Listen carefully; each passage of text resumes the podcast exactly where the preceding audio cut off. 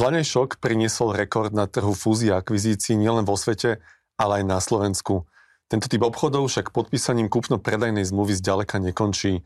Práve naopak. Čo nasleduje po uzatvorení transakcie a na aké rizika treba myslieť, odpovedá vedúci partner pre trhy a kapitálové transakcie PVC na Slovensku Alexander Šrank. Dobrý deň. Dobrý deň. Pán Šrank, až 3 štvrtiny transakcií nedosiahnu v stanovenom období parametre, ktoré si určili ako cieľ. O aké parametre najčastejšie ide pri fúziách a akvizíciách a čím je tento zlý odhad na začiatku spôsobený? Z princípu veci sú fúzie a transakcie komplikovaný obchod, lebo všetci majiteľia úspešných firiem vedia, ako riadiť firmu na tej prevádzkovej báze a dennodenne ale málo kedy ju, alebo ten obchod sa väčšinou robí raz za život v prípade toho vlastníka, ktorý vybudoval nejakú firmu. Veľké nadnárodné spoločnosti možno majú nejaký mergers and acquisition department, ktorý to robí ako keby viac menej bežne, ale vždy je to komplikovaný obchod. A tá komplikovanosť spočíva v tom, že tie firmy majú často odlišné stratégie, odlišnú kultúru, odlišné procesy, odlišný reporting, odlišný pohľad na trh odlišných zákazníkov. A vy to vlastne dávate dohromady a v určitom časovom období máte na to typických 9-12 mesiacov, keď sa rozhodne o osude a úspechu tej transakcie, keď musíte vlastne to všetko zmeniť. Čiže to nie je väčšinou vec taká normálna a procesná a práca od 9. do 5. Je to často práca, že tam zostávajú ľudia po nociach, aby to zvládli a je to veľké vypetie určite pracovné a zároveň je to veľký zásah do tej firmy, kde sa v zásade menia ľudia a procesy. Často sa vám môže stať, že s tým niekto nie je spokojný a môžu vám uísť najlepší ľudia, na ktorých to bolo práve postavené v priebehu toho obdobia, pretože nie sú spokojní so svojím novým šéfom, čo je typický dôvod, prečo ľudia z firmy najviac odchádzajú. Čiže je to naozaj komplikovaná vec, kde musíte dať dokopy dve firmy, ktoré sú často iné a, a urobiť z toho úspešný a úspešný a konzistentný celok. A druhá vec je samozrejme, aby ste si odôvodnili transakciu a odôvodnili tú kupnú cenu, tak niekedy ten tým dokáže byť optimistický v tých predpokladoch.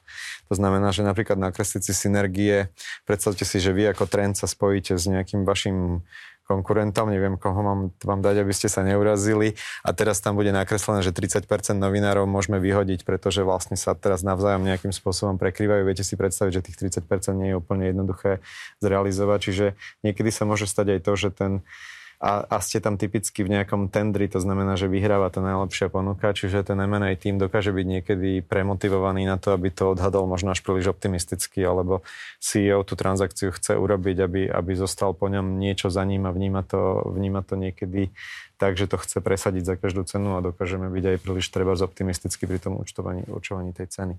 Ak by sme teda mohli spomenúť tie najčastejšie parametre, v to, ktorý, ktorých naplnenie ako keby zlyha, čo to býva?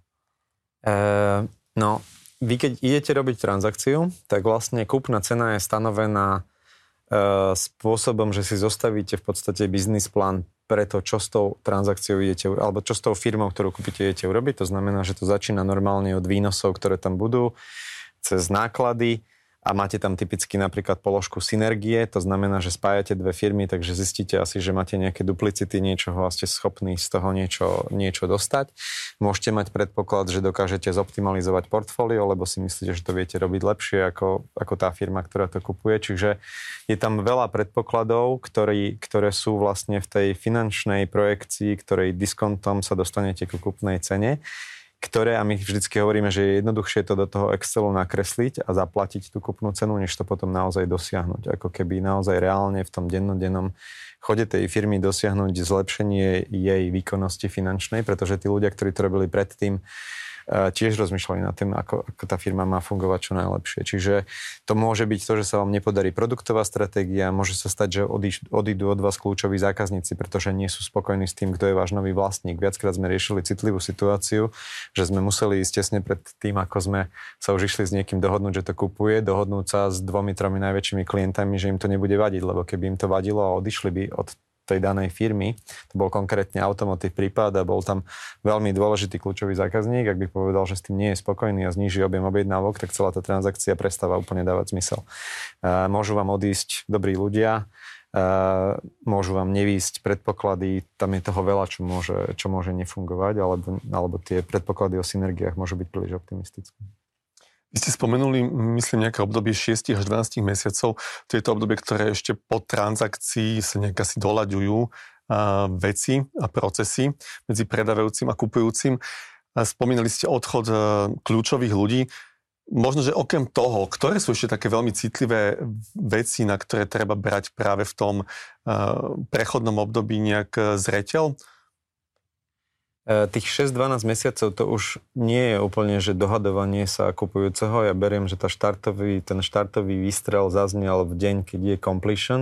To znamená, stretli sme sa u právnikov, vymenili sme si akcie, z escrowu prišli peniaze, nanominoval sa nový manažment do predstavenstva, to je deň číslo 1. A to nové predstavenstvo, alebo ten nový tím, typicky musí za nejakých tých 9 až 12 mesiacov ukázať, že tú firmu integruje. To znamená, že to, čo si namalovali a to, čo s tým chcú urobiť, musia byť schopní začať ukazovať. To znamená, ak ideme robiť zmenu produktového portfólia a ideme ho zjednodušovať, ideme povedzme si využívať čiastočne dodávky nového materského koncernu, tak chceme vidieť, že to začalo fungovať. Chceme vidieť, že napríklad naše výrobky sme schopní umiestnovať na ďalších trhoch, kde predtým neboli, pretože využívame predajné kanály toho, kto to kúpil napríklad. A to znamená, že je tam veľa takýchto faktorov, ktoré už ten nový manažment spojený a v spolupráci s práve treba s tou novou materskou firmou musí byť schopný už nielen plánovať a, a snívať a ukazovať na, v PowerPointe, že ako to bude vyzerať, ale musia to byť už schopní vydodávať. A to je povedzme si to obdobie, keď vy často vytvoríte dvojičky, to znamená výrobný riaditeľ z tej novej matky ak je to teda strategický investor, ale môže to byť aj private equity, ktorá už má podobnú firmu a nejakým spôsobom spájajú niečo do väčšieho celku tak bude komunikovať s tým, kto je výrobný riaditeľ v tej firme. Takisto finančák, takisto šéf predaja, takisto šéf ľudských zdrojov a v zásade musí tam nastať nejaká symbióza, musí to začať fungovať. Často sa stane, že sú ľudia, ktorí nedokážu sa prispôsobiť tomu novému, alebo teda hľadajú často dôvody, prečo sa to nedá miesto toho, aby ukazovali, prečo sa to dá, aby treba musíte prijať aj tie niekedy ťažké rozhodnutia, že urobíte nejaké zmeny personálne. Ale v podstate po, tých, po tom roku by tá transakcia už mala začať vykazovať nejaké skutočné parametre a že vidíme, že to ide tým správnym smerom. Aká je úloha poradcu v tejto fáze integračnej? E, poradcovia sú tí, ktorí zostávajú vtedy, keď už všetci ostatní idú domov a zhasínajú svetla, takže ty si to jednak musia odrobiť. Jednak ste tam kvôli tomu, lebo ste, máte nejaké skúsenosti v tej danej industrii, to znamená, že ja mám mladšiu sestru o 12 rokov a vždycky som jej vral, že ísť do poradenskej firmy je dobré na to, že obídeš si za prvých pár rokov veľa podobných firiem a naučíš sa ten štandard nie iba z tej jednej. Keď pracujete v jednej firme, tak sa ťažko naučíte toho tak veľa, ako keď obídete 10-15 podobných. A zároveň ste takým mostíkom medzi tou jednou a druhou kultúrou. Ja často hovorím, že našou najväčšou pridanou hodnotou niekedy je prekladať from English to English, že v podstate si iba vysvetľujeme, čo ten zahraničný vlastne chcel povedať a ako to ten Slovák myslel, hlavne na tom začiatku. Mali sme teraz transakciu, ktorá bola bola, kde bol indický investor, ktorý kúpil fabriku v momente, keď začal COVID, oni sem vôbec nemohli prísť, pretože proste boli úplné travel restrictions a neboli sem schopní, schopní cestovať. Takže tam tá naša úloha bola celkom dôležitá. V jednom momente nám to aj povedali, že naozaj sme ich očami a rukami na Slovensku a proste snažili sme sa dať dokopy ten tým, že my sme boli tí poradcovia, ktorí sa snažili to facilitovať a dať dohromady a vytvoriť nejaký tým, aby sme boli schopní sa baviť, aby sme vôbec vedeli si dať e, Zoom call a aby sme sa dokázali všetci ako keby nejakým spôsobom štrukturovať, čiže ten poradca si to jednak musí odpracovať. A potom často má takú tú úlohu, že je tak trochu objektívny ako keby v strede, ak sa neviete dohodnúť a vy musíte samozrejme pracovať, pracovať s týmto veľmi citlivo, ale má, máte možnosť do toho niečo priniesť z pohľadu, že dávate na to nejaký objektívny názor, lebo nám je to v zásade, alebo vy, vy nie ste závislí na tom, že či tá výroba bude prebiehať tu alebo tu, mali by ste sa na to pozerať, kde je objektívne to najlepšie a nemáte, nemáte, tu, nemáte v tom žiadny stake v zmysle, že, že máte za tým nejaké svoje záujmy, čiže máte tu kvázi objektivitu a to je niekedy tiež dôležité. Dali ste teda príklad slovenskej indickej firmy. Predpokladám, že mohli mať diametrálne odlišnú firemnú kultúru. Takže viete povedať nejaké príklady Čo sa stalo a čo ďalej? Pokiaľ to tento... bolo napríklad veľmi zaujímavé, lebo oni povedali, že my si uvedomujeme, že nemôžeme poslať 20 Indov na stredné Slovensko a predstaviť si, že to bude fungovať. Takže stávali sa k tomu veľmi podobne ako povedzme private equity, ktorý často tam necháva ten pôvodný management tým a skôr sa snaží pracovať s tým management týmom, ktorý tam už existuje a dostať to nejakým spôsobom pod spoločnú strechu a na procesy, ktoré fungujú. Je to veľmi ako keby firma vyspelá, ktorá je globálna, čiže my sa niekedy vieme pozerať možno na, na, na tieto krajiny s pohľadom, že si myslíme, že sme pred nimi. Tá firma má zákazníkov po celom svete, dodávajú ten konkrétny produkt, sú ložiska aj pre Mercedes-Benz v Amerike a podobných akože veľmi náročných zákazníkov.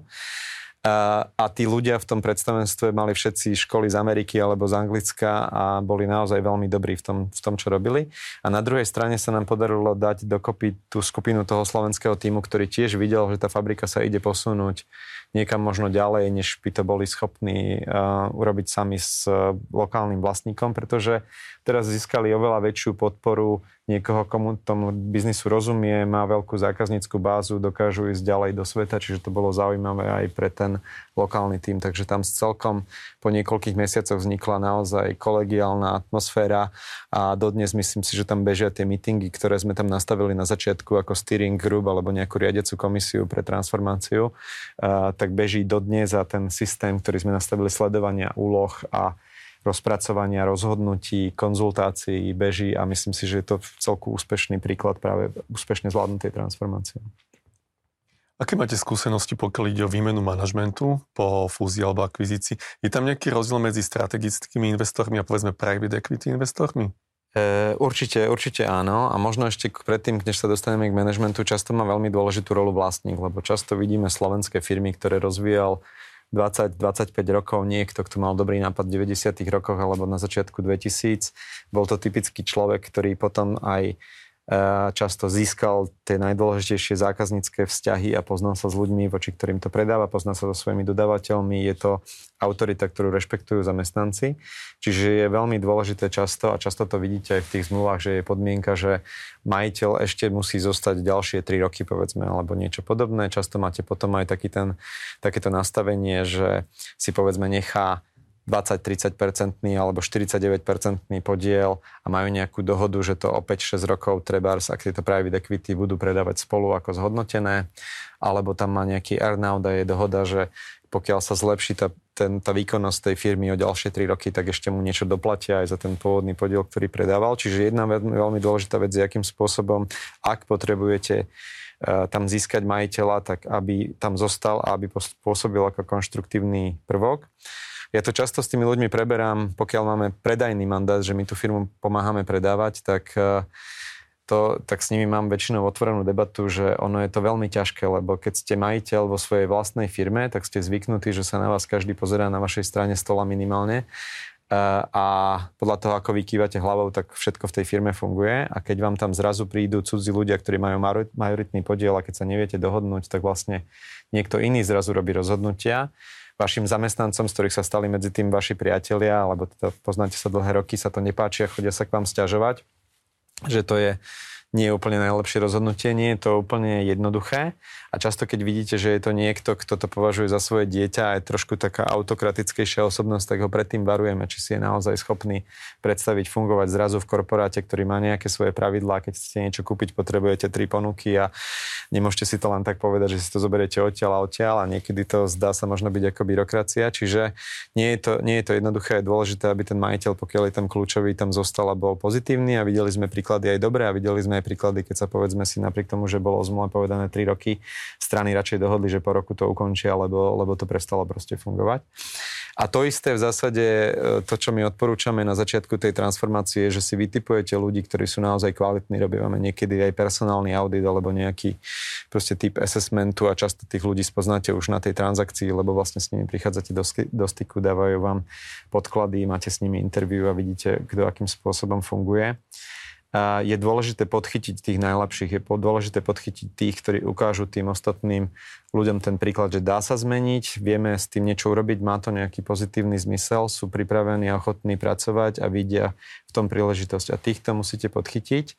A pokiaľ máte tých, ktorých aj tí ostatní budú vidieť, že áno, dáva to zmysel a niekam sa tá firma posúva, tak vtedy máte šancu uh, tých ľudí, ľudí získať pre tú transakciu a pre tú zmenu a byť, byť naozaj úspešný. Pri fúziách a akvizíciách často dochádza aj k zmene skladby produktového portfólia. Zahraničný vlastník napríklad môže mať teda predstavu, e, čo, ktorú, ktorú časť výroby e, vyviezť von, ktorú, ktorú doviezť e, dnu. S tým sa môžu aj možno isté pocity nespravodlivosti zamestnancov v tom, tom závode spájať. Je, je toto tiež téma?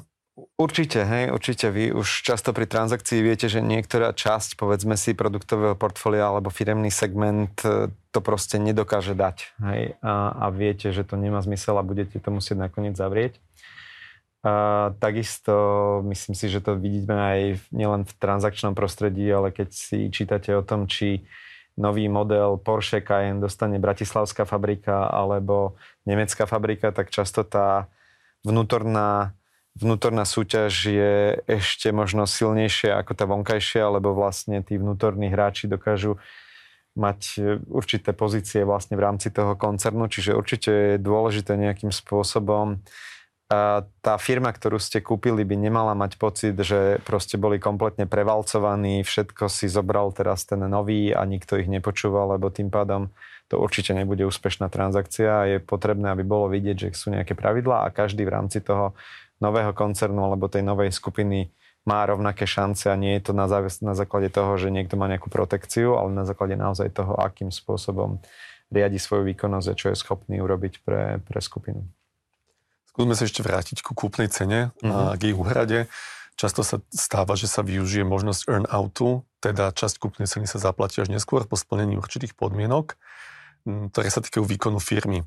Čo bývajú také štandardné a čo povedzme bývajú už také neštandardné podmienky na splnenie? Uh, ono sa to totiž to často použije uh, jednak v tom setupe, že tam zostáva ten majiteľ, to znamená, že vy ho chcete motivovať ešte na to, aby to niekam doviedol.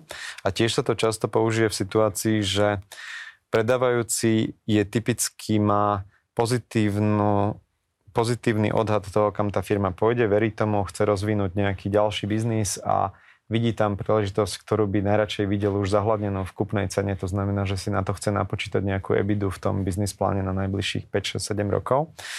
A kupujúci sa, ak sa nevieme o tom dohodnúť, tak môže dôjsť aj k tomu, že si povieme, fajn, ty tomu veríš, ja som si tým není taký úplne istý, tak sa dohodníme, že e, kúpna cena by mala byť podľa teba 140, ja viem, že 100 je určite OK a tých 40 dostaneš vtedy, ak teda naša EBITDA pôjde z 10 miliónov na 14, tak nech sa páči za 3 roky. To znamená, nastavme si, čo to znamená EBITDA, aby sme si ju vedeli odmerať a mali nejaké pravidlá, ktoré určite do toho budeme počítať a že tam nebudú žiadne účtovné triky a budeme mať nejakú dohodnutý spôsob, eh, ako budeme merať ten úspech.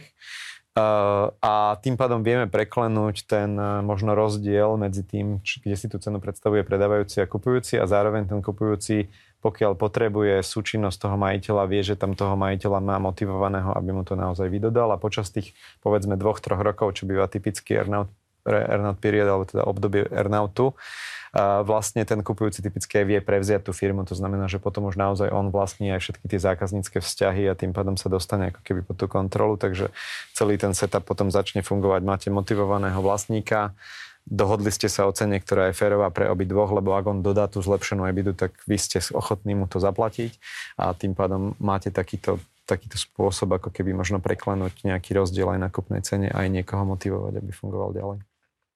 V dnešnom turbulentnom období predpokladám, že môže byť celkom ťažké určiť túto kúpnu cenu, keď si do toho dáme pandémie, vojny, infláciu, rokové sadzby. Ako sa dajú tieto faktory podchytiť? Je to dneska naozaj veľmi ťažké. Ja si nepamätám tak rozkývanú, rozkývané ekonomické parametre snáď od 90. rokov, keď sme tu mali Interbank na 30, overnighty na 30%, a keď končila jedna Mečiarová vláda, a ako to, aby sme mali infláciu 7%, alebo české hypotéky sa teraz rozpráva, že budú 6-7%. Cena elektriky, keby ste mi povedali, ja robím energetike viac ako 20 rokov, že niekedy bude spotová cena elektriky 350 eur, tak by som si myslel, že ste sa pomýlili o jednu nulu, alebo že tomu vôbec nerozumiete ešte pred rokom. Takže naozaj žijeme vo veľmi ťažších obdobiach. Trhy sú ešte stále vysoko, aj keď posledné 2-3 týždne vidíme korekciu na kapitálových trhoch a treba si uvedomiť, že počas pandémie, ak si sa pozriete na americké trhy, tak sme boli niekde na 20 krát EPS, niekde bol S&P 500 a potom sme sa dostali až cez 40. To znamená, že je strašne veľa peňazí, ktoré boli natlačené centrálnymi bankami do ekonomiky, aby to podporili v tej pandemickej situácii. To vy, ceny akcií a vôbec akýchkoľvek aktív, to sa môžete pozrieť na byty alebo na, na čokoľvek, vyleteli strašne vysoko. E, takže je to, a tým pádom je aj transakčný trh veľmi živý, lebo je veľa peňazí a sú dobré ceny, to znamená, že ľudia majú, alebo teda firmy majú čo investovať a zároveň majiteľia chcú predávať, lebo sú ceny vysoko. Úprimne si myslím, že pravdepodobnosť korekcie je momentálne stále vyššia a vyššia, keď do toho ešte zoberiete externé šoky, ako povedzme si konflikt Ukrajina-Rusko, uh, alebo niečo podobné, tak určite to nie je situácia, ktorá je 100% stabilná, ale zatiaľ trh je stále vysoko, aj po tej korekcii sú burzy ešte stále vysoko a, a zároveň aj transakčný trh je stále veľmi živý. Ako takáto situácia ovplyvňuje výkon poradcov pri transakcii? E, no, ono vám to dáva väčšiu neistotu do tých eh, budúcich cashflowov, lebo ešte raz tá cena je, že si napočítate, koľko tá firma zarobí za najbližších 10 rokov a potom to zdiskontujete nejakým diskontom. Keď to kupujete na Slovensku, tak je ten diskontný faktor možno 6-7%, keby to bolo v Rusku, tak to môže byť kľudne 15-16 a to je obrovský rozdiel, to je to nie je trikrát toľko, to je x krát toľko, lebo to je vlastne 1 na 1,15 na x tu, keď robíte ten diskont, takže ten rozdiel toho diskontného faktoru je veľmi, veľmi vysoký.